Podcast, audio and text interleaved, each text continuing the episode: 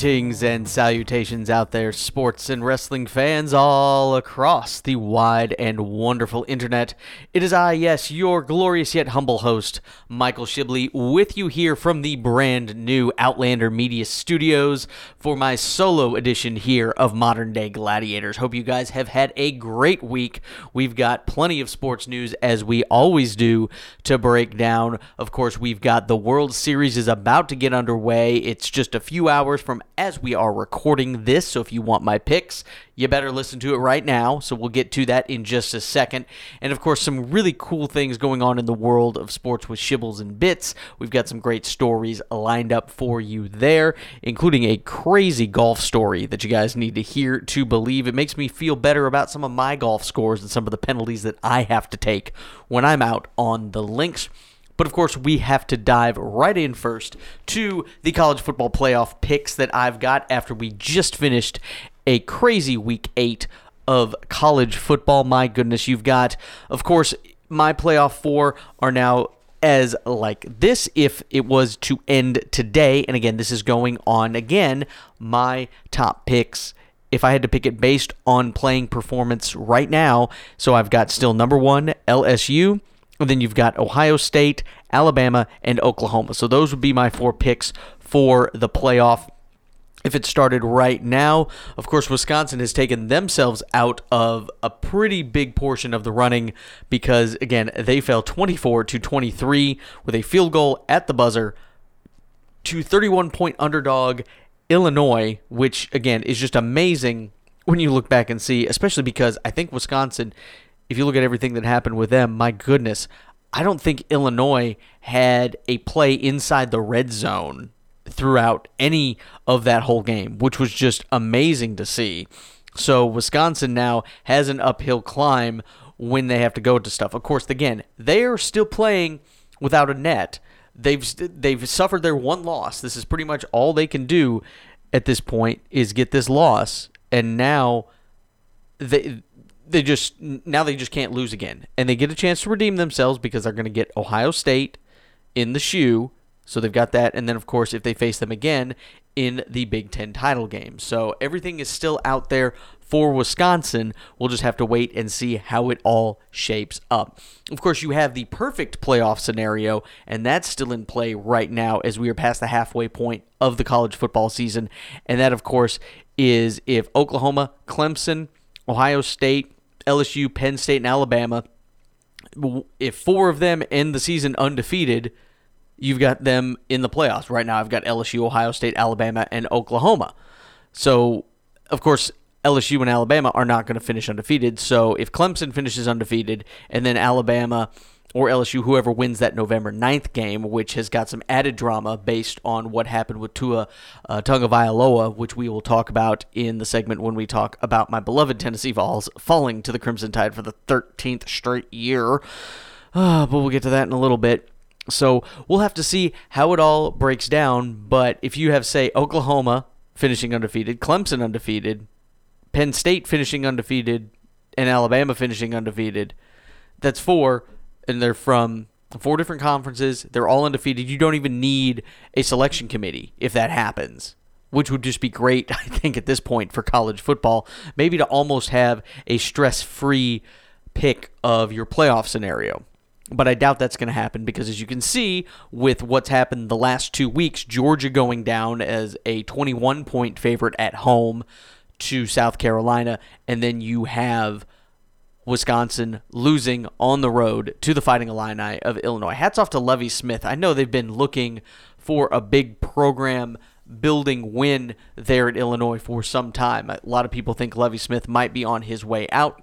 We will have to wait and see as this is now all shaken up and LSU has uh, LSU Illinois the Fighting Illini are now hey they've got a big win and it's a it's a big win over a, a you know top ten team. Illinois has been close, but then some of the times they just get blown out. So we'll have to see where Lovie Smith ends up at the end of the season. But congratulations to the Fighting Illini making the plays when they needed to. Of course, Wisconsin doing their part with, again, just like Georgia, you had turnovers, you had just bad plays and things where you look back and scratch your head and say, how the heck did this happen? And that's how true upsets happen in college football, which was wonderful to see. Gotta love the big upsets when they're not happening to your team. So let's take a look at some of the other things that are happening in the world of college football. The AP Top 25 came out, and again, you still have Clemson. Even though they continue to win, they also continue to drop in the polls. Clemson took care of Louisville pretty handily, 45 to 10.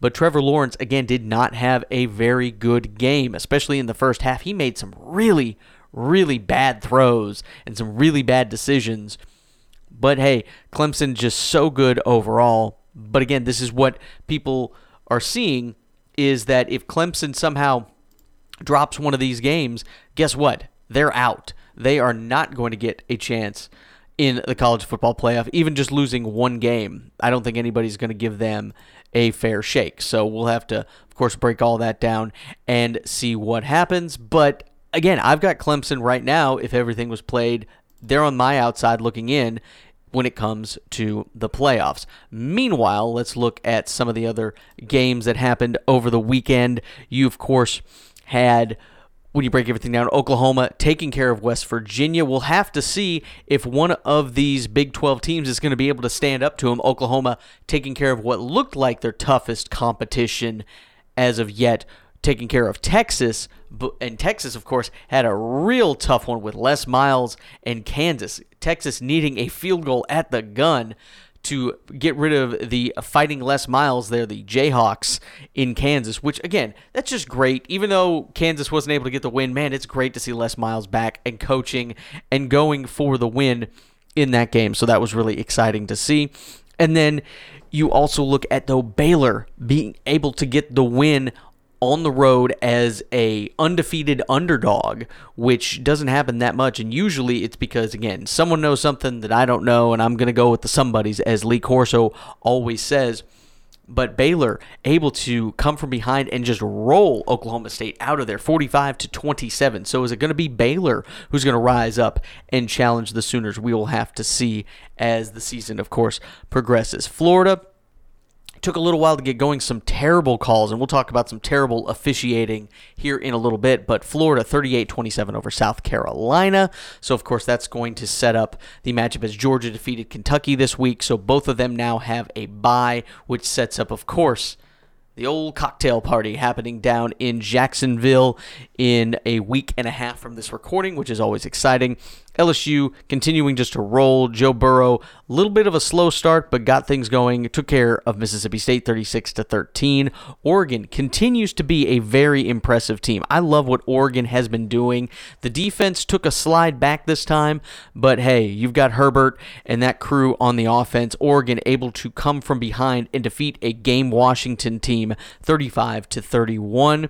SMU staying undefeated, which has just been amazing. They've they've set this mark. What Sonny Dykes has been able to do down there has been great. I would love to almost see after this the death penalty and everything that, by the way, SMU readily deserved. Watch Pony Excess. Trust me, they deserved everything that happened to them. But to see them come up, I would love right now out of some of the teams that you have on that group of five that are wanting to get into not the college football playoff, but at least the New Year's Six bowl games.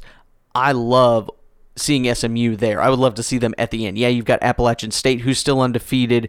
You've got Boise State though dropping because of their loss. Memphis is still there. Cincinnati is still a really good team. Cincinnati's only lost to a very good Ohio State team. So we'll have to see. But I would have to pick SMU out of all of them. I mean, come on. Out of just from the ashes, how long it's taken them to get back here.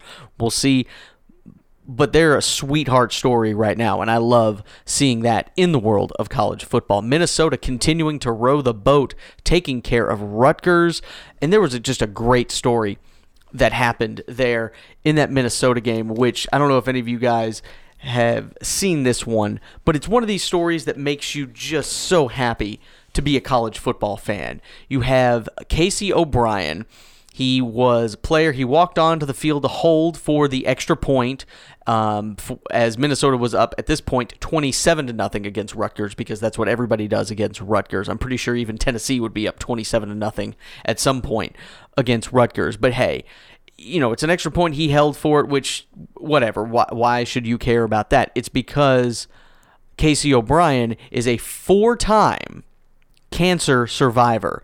So it was just one of these um, emotional moments. I know a lot of you remember when Jake Olson, who was the lifelong USC fan, he made the team as a long snapper, but he had had surgery. His eyesight was gone. He had to have surgery essentially the cancer and everything that was happening with his eyes, he had to lose his sight. He was completely blind, and he was able to come onto the field and snap for an extra point with USC.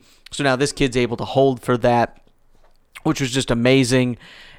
And uh, PJ Fleck, the head coach there, rowing the boat, just embraced O'Brien, and they just had a wonderful moment there. It was O'Brien was diagnosed with osteosarcoma. It's a rare form of bone cancer. As a freshman in high school, he's gone through 14 surgeries and numerous rounds of chemotherapy. He had not played a down for Minnesota before Saturday, but he made it onto the field, and it was just an amazing thing to see. I hope he gets to do this at home too, because it was in Piscataway, which is where Rutgers is. But I would love to see them do that for a Minnesota home game as the the Beavers of Minnesota or the beavers. Wow, where am I? My wife went to Carnes, so that's where all the beaver stuff, I guess, came from. Because we're definitely not talking about Oregon State as being some beavers, but the Golden Gophers of Minnesota have started the season seven and zero for the first time since 1960. As a PJ Fleck, their head coach, continues to row the boat for them, which was just amazing to see. So congratulations to all of that. Just a great moment all around. Mizzou what the heck happened to them? I thought they were going to be uh, at least vying for second place in the SEC East, and they still very well might get that. But they just stubbed their toe, losing to Vandy 21 to 14. Meanwhile, Utah and Arizona State, Utah continuing to impress after the loss. Imagine if Utah had stayed undefeated and found a way to actually defeat you know, take care of business and defeat for crying out loud USC on that Friday night in Los Angeles a few weeks ago. We could be talking about Utah making a play for the national championship in the college football playoff. That is not going to happen. You have Penn State with the whiteout condition happening, took care of Michigan, effectively eliminating Michigan from any chance at a Big Ten, even little, not even a Big Ten title, not even a Big Big Ten Division, Eastern Division Championship at this point. They are out of that. And then, of course, I mentioned before Boise State falling to BYU. So Tennessee not the only one to lose with BYU. So that was good to see.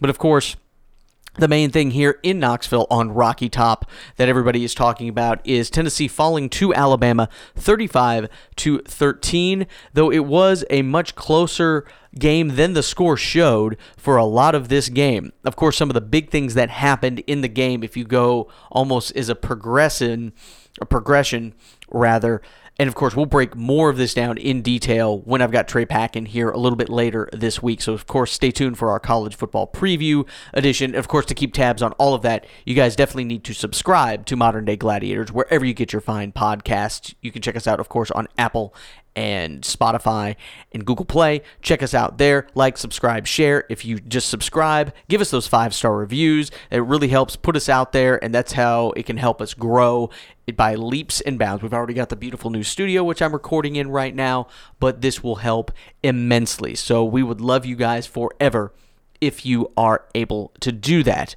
Meanwhile, of course, you can also check out everything else that we've got at Outlander Media at outlandermedia.net where you can check out, of course, Halfle, DLC Respawn, Deadbeat Radio, Scared Stupid, Geeks Inherited the Earth, so much more. Just great, great podcasts all over. Whatever you're interested in, we've got it for you here on Outlander Media.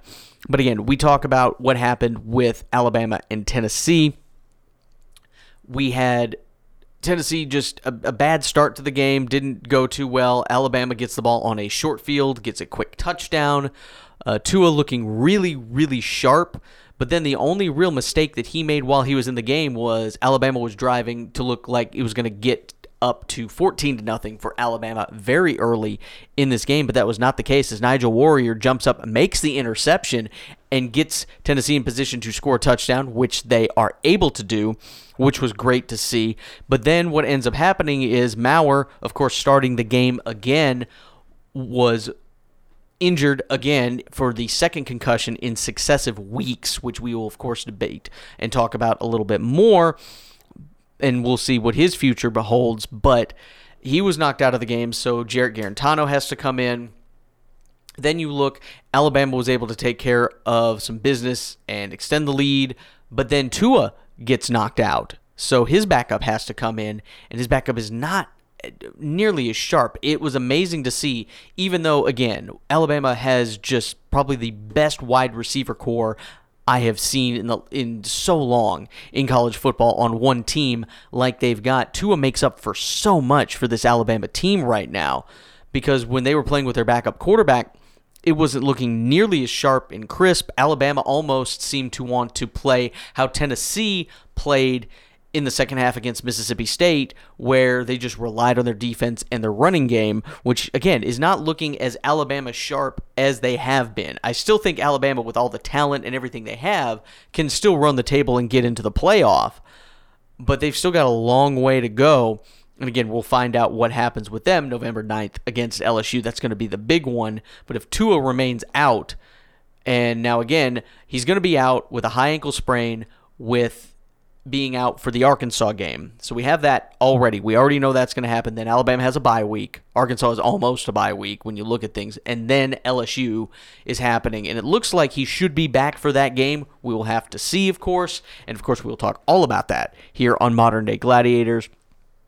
But again, Tennessee was in this game despite of some of the errors and just bad calls that they made. One of the things again that a lot of people aren't talking about as much, it seems to be where you talk about bad officiating was it was Tennessee got back down inside the the 10 yard line and Jared Guarantano went wide, so it looked like they were going to do a direct snap to Tim Jordan. But then the referee, and as Alabama was still adjusting, the referees just stopped play before the ball could be snapped, and nobody gave an explanation. It looks like it was probably to reset the play clock, is the best guess that a lot of us have, but nobody gave an explanation, which just drove everybody insane, drove me insane. Tennessee ended up having to settle for a field goal at that point, which was frustrating. But then Tennessee, again, still down just one score and able to get some momentum. We had forced Alabama with a three and out to start the second half, and then we did it again. We forced them to a three and out. They got to the quarterback, but then Darrell Taylor pushes off to get up off the quarterback, and he pushes him a little bit, which, and again, we can dissect how many times we've seen it be much, much worse and not called in many types of football games, but it got called this time, which was very unfortunate because I, I I'm not going to throw that flag. I think again, if that game wasn't in Tuscaloosa, where the crowd really got onto the ref after what had happened, I don't think the ref's throwing that flag. If that was happening in Neyland, I don't think that was going to be a, a, a penalty. But that's what ended up happening, which was again very, very unfortunate and infuriating because then that kept the drive going. Alabama then went down right down the field and scored right after that. So they are up two scores. Tennessee, though, is able to come back and they're marching right down the field. They're making some, they're driving against Alabama, which a lot of teams just cannot do. And Tennessee has not been able to do that for a lot of the seasons that Alabama has dominated this series as long as Nick Saban has been there. But then the play that everybody knows what happened, the fumble, and you know what fumble I'm talking about, as it's fourth and goal from the six inch line, and we all see what we all saw what happened. We know that Jared Guarantano, for some reason, went rogue on that play and decided, I, I don't know why, and again, Trey and I, have after more time of thinking about it, we'll talk about it a lot more on the uh, college football preview edition of the podcast. But I, I, just, I just don't get it at this point because he, we all know what happened. He went, tried to go over the top, fumbled the ball, it got knocked loose, with the pursuit that Alabama had. And then the Alabama guy picked it up and ran 100 yards the other way for a touchdown. And that was the final score 35 to 13. Still have no idea what Jarrett Guarantano was thinking, and we're not going to know because there's no way Tennessee is ever going to make him available for media opportunities at this point. We're never going to find it out. And obvious, it was broken down by a lot of people on ESPN and wherever you can check my Twitter, Michael underscore Shibley. I retweeted uh, one of the uh, one of the analysts breaking it down where the play was obviously designed to be a handoff either to uh, the fullback or the running back from an I formation to the left because you have Trey Smith pulling and you have other guys uh, sealing in on that left side. And of course, with Trey Pack being an offensive lineman, former offensive lineman, he can break that down a lot more for us. But you can see it from the replay it shows that it was designed to go that way. And he would have, whoever had the ball probably could have walked into the end zone. It was sealed perfectly on that side. And it just didn't happen.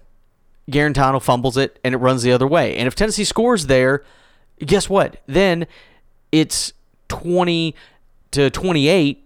And a lot of these fans have not seen a lot of close games there in Bryant Denny Stadium. So it could get a little nervous with the momentum and where everything goes, but instead it just happens the other way. And of course, Jeremy Pruitt was very upset as, of course, he, he grabbed Guarantano's face mask. I'm not saying he should have done that. I'm someone who believes at this point, the way the game and things have changed in the world, you just don't grab a player's face mask anymore. Now, should I say he should be run out of town on a rail? No you have a talk with him. F- Fulmer can just sit him down, and they, they might have already done that and had a discussion about it, and then it's gone. It's over. We don't have to worry about it anymore. This is something you don't have to overreact to, but you still shouldn't be grabbing players' face masks anymore. That's just, and this isn't anything about less masculinity or any stupid argument that you may have for that. And if you want to argue with me about this, hit me up, Michael underscore Shibley. But it's something you you know why he was mad and yes, you, you, you don't do that anymore, but my goodness, everybody just calm down just a little bit. We're going to be fine. We're going to get through this. So, after all of that, really, besides for lousy quarterback play, Tennessee played much better in this football game. The, the the defensive line was able to get some pressure on the quarterback. They were able to dial up some blitzes and do some things, whether it was with Tua or the backup. And then you have the offensive line was able to block a lot better, not only on that one play where Tennessee should have scored the touchdown, but Tennessee was able to run the ball quite well, better than they have in years against Alabama. So those are some things to look forward to as now we are in the back half of the season where again, it's a big question. Is Maurer going to play? He has suffered now two concussions in a row, which is not good because the only way you're going to get more concussions is if you're already concussed and your head and brain has not had time to heal, it's just going to open the door for quicker and more frequent concussions. So personally, I would not put him in to this South Carolina game. But now the question is, do you start Guarantano or do you start JT Shrout?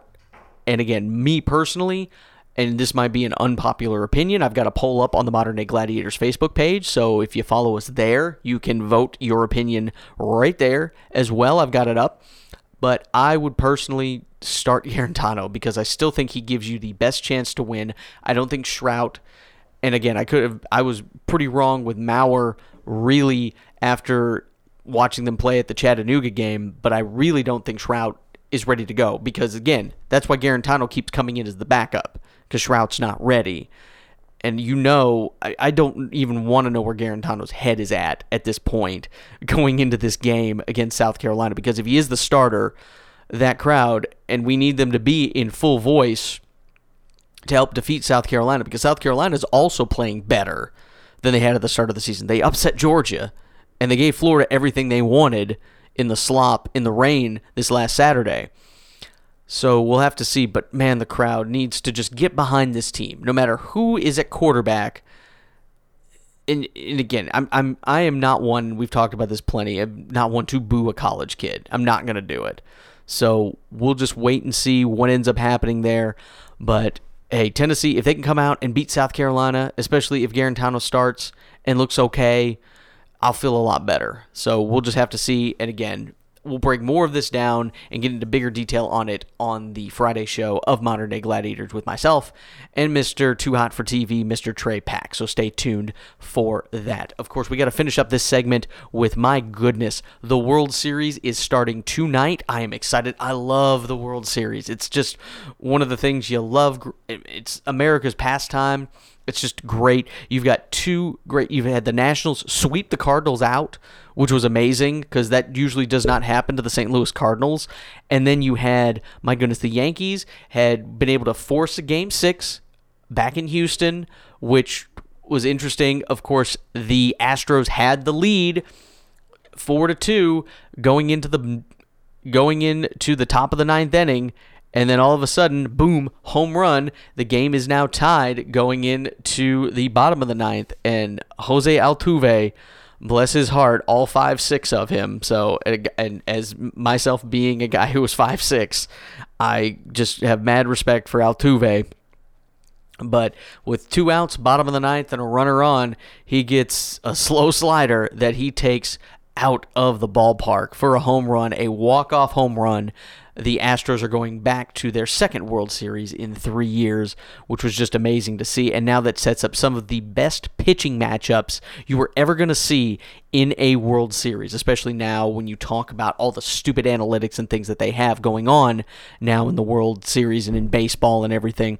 But my goodness, look at game one tonight. You've got Scherzer versus Cole. And then on game two, you've got Strasburg versus Verlander. And then you've got Greinke versus Corbin for game three.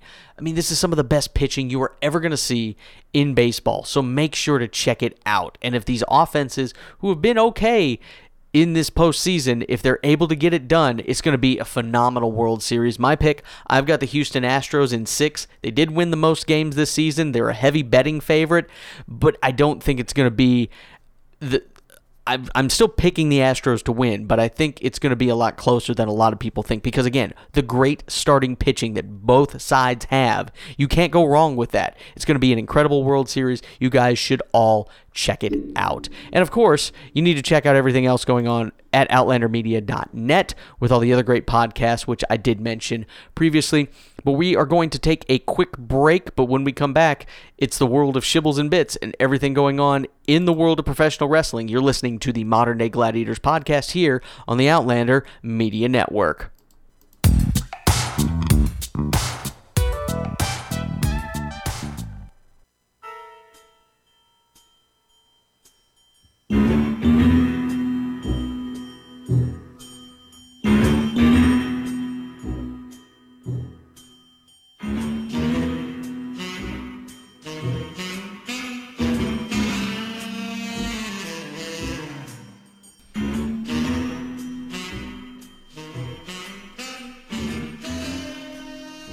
yes, breaking into the new studio. We still, of course, have the Pink Panther theme here on Modern Day Gladiators. That's not going anywhere, so hopefully you guys will enjoy that one.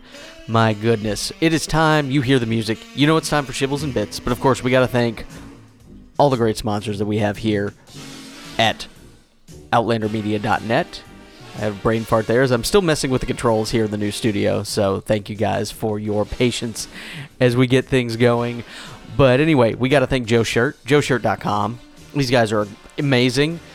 You, you need to help your brand, whatever it is, whether you're a stand up comedian, a kickball team, a family reunion, a bowling team, whatever. Joe Shirt can help you out with some great designs, great templates. They've got the staff that can help make it happen. They've been in business for over 30 years right here in Knoxville, Tennessee. Some amazing rates. If you've got an idea for putting your logo on something else that's not a shirt, a banner, a mug, a computer, anything, anything that you can think of, Joe Shirt Deluxe, they can really help you with that as well. So give them a call or check them out, joeshirt.com and get all the information there. And of course, we also have to thank Otherworldly Coffee. These guys are amazing. They've got great, great coffee brands. You've got, of course, you've got the Bigfoot. Uh, Bigfoot blend, the Dogman blend, the Mothman blend, any of these to get you up and get you going on your day you need to check them out. It's otherworldlycoffee.com. Again, if you're someone who sucks down way too many energy drinks, this is something else you can give a shot with, and it will just blow your brains off. So just check them out again, otherworldlycoffee.com, and at checkout, use the code Outlander in all caps. So shout it at us, Outlander in all caps at checkout, and you're going to get 20% off your order, and that'll cover way more than taxes and shipping. So check them out, otherworldlycoffee.com, and of course, thanks Joe Shirt at joeshirt.com for their continued support here of the Outlander media family. But here we are. It's modern day gladiators. It's time for Shibbles and Bits. And of course, we got to start with Lane Kiffin, a favorite here on modern day gladiators. When we were talking about the coaching search, or at least the idea of it when Tennessee was going through that, I would have been one of these guys who, even despite all the bridges that Lane Kiffin had burned on his way out of Knoxville to accept the USC head coaching job, which I argued in the first place was going to be the only place he was going to go that wasn't Tennessee. And when that job came open, that he was going to go. That just it didn't surprise me as much as it seemed like a lot of other people were shocked at that. But uh, Lane Kiffin, of course, now down at Florida Atlantic and seems to be very comfortable down there. But he made a tweet that showed uh, it was a picture. Uh, and he sh- he added Conference USA, which is the conference that Florida Atlantic is a part of, and uh, it showed it's got a picture of three referees uh, with the with the heavy dark sunglasses and the seeing eye dogs and the canes walking around. So he was not happy with the officiating, which a lot of Tennessee fans would totally agree with at this point when it comes to uh, officiating. He was upset again as uh, Florida Atlantic dropped 36 to 31 to Marshall on Friday, which dropped FAU to four and three uh, on the season. The it, uh, the lead changed times uh, four times in the final 10:09, and then uh, Brenden Knox for the Thundering Herd got a 17-yard touchdown run with 36 seconds to go to put Marshall up for good. But uh, Lane Kiffin, after that tweet, uh, he was fined five thousand dollars, and uh, Conference USA publicly reprimanded him on Sunday for viola- violating the league's sportsmanship policy, which again is something, and it's something I've talked about before. Everybody else is held accountable publicly when you screw something up, but officials always seem to get a pass, and it bothers me on at least on a level like that where are you kidding me with a lot of this stuff when you look at what refs go and again i don't want to be a ref. That's one of the things that i always talk about where you talk about participation in youth sports being down. Who wants to be a referee at this point anymore? I've seen too many youtube videos of people violently attacking elementary school refs. So i'm not going to say that but they still need to be held accountable. We need to be able to ask them almost why they made some of the decisions that they made.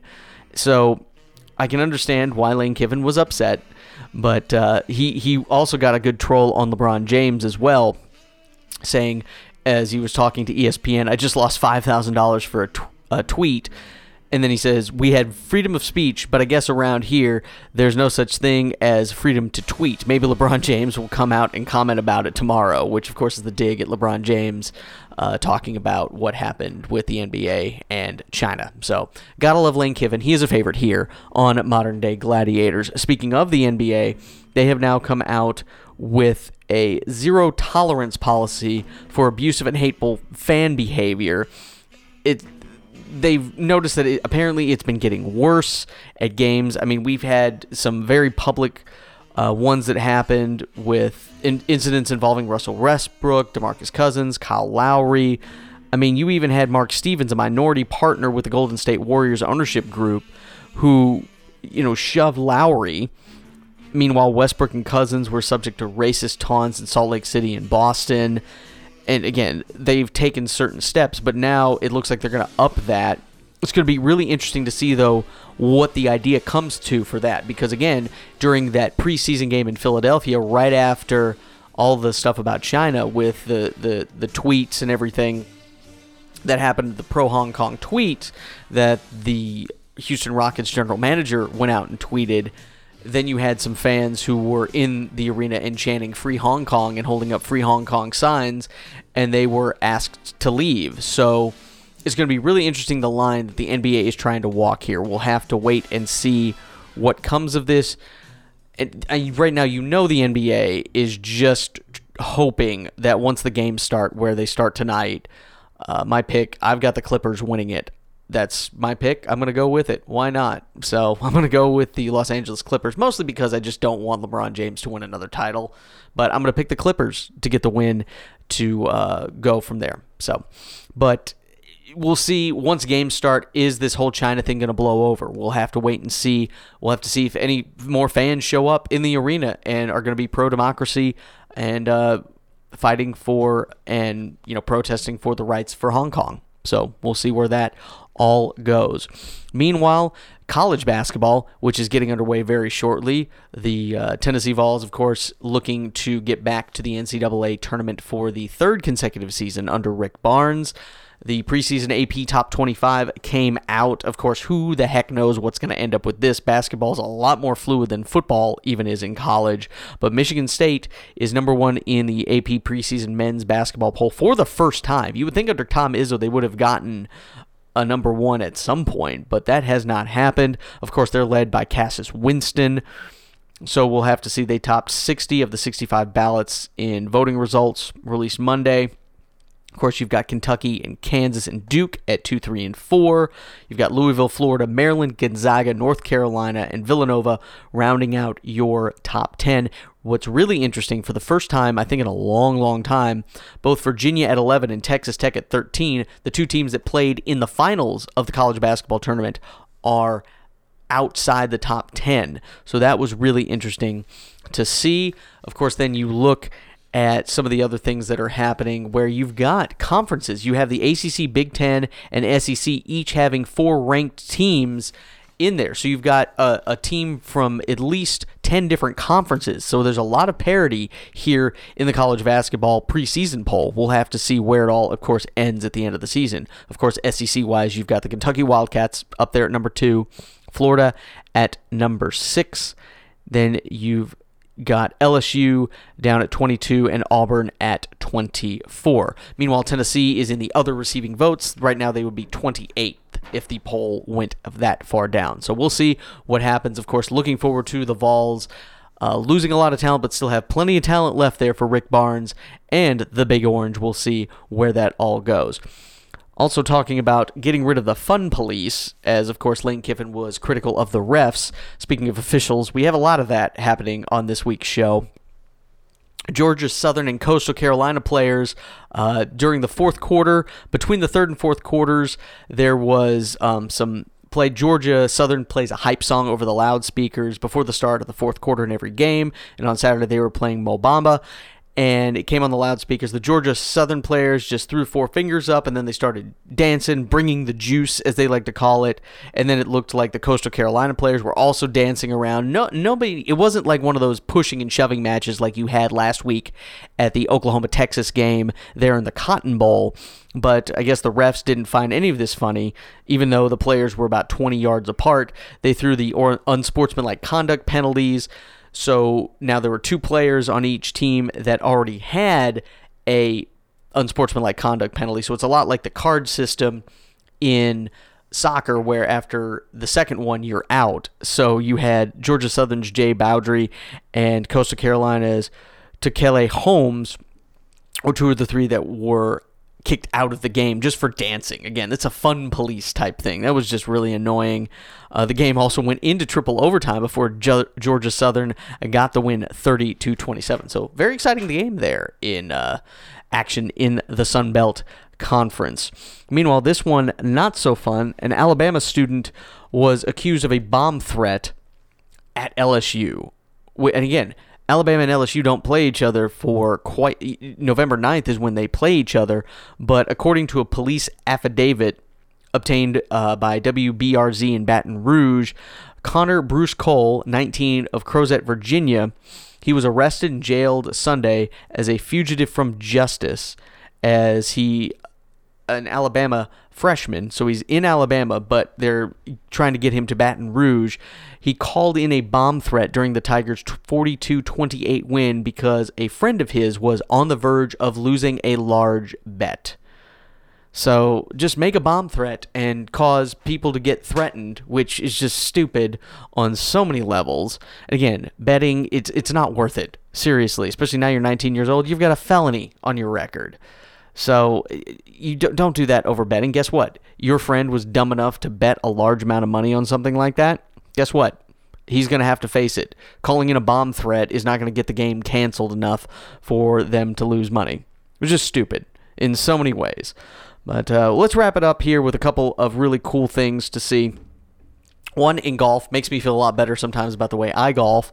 Uh, Leanne Walker, she was playing in uh, the senior LPGA championship. Uh, Leanne Walker, she hadn't played in a couple of years, she but she was, you know, doing okay. Hey, I'd take rounds of 85 and 74 on the Senior LPGA Championship at the French French Lick Resort in Indiana. But uh, she realized, I guess this rule had been added since the last time she had played, that players can no longer putt when their caddies have been standing directly behind them. So uh, she had to add 42 penalty shots to her first round, turning that into a 127, and then 16 more penalty shots to the second round, turning that into a 90. But uh, Walker kept her humor about it, saying, "I may have ma- I may have made the Guinness Book of World Records." Uh, so, but again, you, the rules change, and you know, hey, you gotta you gotta abide by the rules. And while some of the rules in golf are really stupid and it gets really annoying for a long time, they've backed off on this a little, where people could call in penalty infractions, which I think is ridiculous, as we've talked about on this show before. But she she would have missed the cut anyway, but it only would have been by one shot. But instead, she had to instead of an 85 and a 74 uh, on her rounds, she ended up with a 127 and a 90. So, as we say here in the South, bless her heart when it comes to that. And then a couple of other good Samaritans out there in the world of professional sports. Harrison Barnes, the Sacramento Kings uh, forward, and his wife, and then uh, former Vol, current Philadelphia Eagles defensive tackle Malik Jackson, have offered to pay for the funeral of uh, Adatina, or I'm sorry, Atatiana Jefferson, uh, who was the woman in Fort Worth, Texas, who was killed inside her home by police who went out there for a welfare check. She was playing video games with her eight year old nephew when a police officer making that wellness check fired through the window. The officer uh, did not. Uh, they didn't identify themselves as police, and the shot was fired. And of course, that officer has now resigned from the police force, but also is been uh, charged with murder. But again, just good guys going out there and doing good things with Harrison Barnes and Malik Jackson doing the right thing and paying for funeral expenses, which is something that no family or anybody wants to have to go through. So tough things there as we wrap up Shibbles and Bits. Also, though, of course, we've got to check the NFL power rankings as the Patriots. I still have them number one. They took care of the Jets. The 49ers in the slop, taking care of the Washington Redskins. Whew, that was it was really cool though seeing all the guys sliding in the mud and all that fun stuff and the as they say in uh, Johnny Cash the boy named Sue kicking and gouging in the mud and the blood and the beer. So I've got my 49ers doing good things and doing work which I'm always happy to see. Gotta love my Niners. They're still undefeated which makes me very happy. But the Saints again five games in a row they've won without Drew Brees. Teddy Bridgewater doing great things Drew Brees might be back this week. The Packers, Aaron Rodgers on fire right now. The Chiefs still hanging around. The Bills looking great, even with that one loss to the Patriots. The Ravens doing work. Vikings looking amazing. I've got the Panthers up there as well. Just great games overall so far this NFL season. But my top five, I've got the Patriots, the 49ers, the Saints, the Packers, and the Chiefs. So take with that what you will, as we are almost to the halfway point of the NFL regular season. Meanwhile, we'll move quickly here into the world of professional wrestling. AEW Dynamite continues to impress. My goodness, last week's show, you had, of course, the tag team tournament going, SCU defeating the best friends. You also had the Lucha Bros taking on and defeating the Jurassic Express which was just a fun matchup. You had uh, Jon Moxley and Pac uh, facing off in a tag team match against Hangman Page and Kenny Omega. But Page and Omega were able to get the win as Jon Moxley was trying to go just crazy. Again, and it's a big thing that they emphasize in AEW is that wins and losses matter. So when Jon Moxley was going to hit uh, and do some damage with a foreign object, Pac stood in his way and said, "Hey, I don't want to get disqualified. I don't want to lose this." And then Moxley punched Pac, and uh, he ate the pin in that one. So coming up this week, which is just going to be amazing, you're going to have Jon Moxley taking on Pac, which is just going to be great. I can't wait for that one. I have a feeling it's not going to end clean. I think there's going to be some sort of chicanery going on there, but we'll just have to wait and see. And then, of course, you had Riho defending her title against Britt Baker in a just a wonderful women's match, and then Jericho getting the first full defense of his AEW championship against Darby Allin, which a Darby Allin has made a great name for himself already in AEW. It's been amazing to watch, uh, but Jericho just too much. Of course, he had some help from Jake Hager and his inner circle buddies, and of course, they celebrated with a little bit of the bubbly there at the end. So we'll have to see where Dynamite goes, but it makes me excited. They make me want to tune in next week, unlike Raw, where it looks like I can just go away for weeks at a time and not even watch Monday Night Raw and still just be right there and see what happened.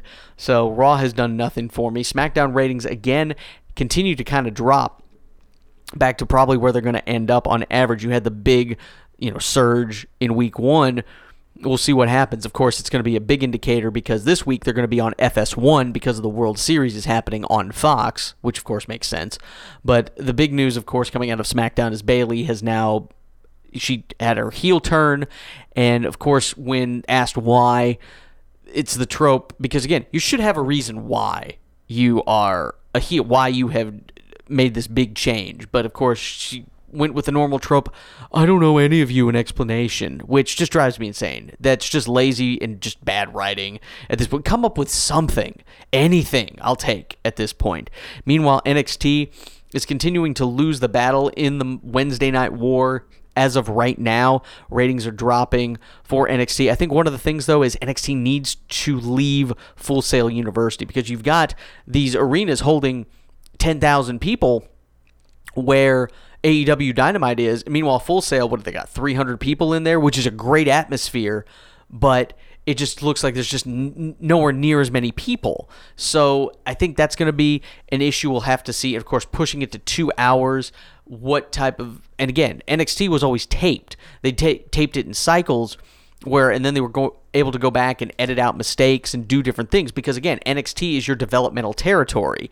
But now it looks like it's just another brand. So and again, you've got great stars there. You've got you know Ciampa and Gargano and the Undisputed Era and the Velveteen Dream and all of those guys and, and more. But right now are they going to be able to step up and be something that's worthwhile watching for two hours? What made it so unique, again, was it was at Full Sail, but it was only for an hour on the WWE Network, which is why people really, really enjoyed it. So we'll have to wait and see what happens there. I'm, I'm anxious to see what type of creative ideas they're going to come up with for NXT because I love NXT. I love they they put on the takeover shows are just top to bottom some of the best high quality wrestling you are going to see no matter where you are.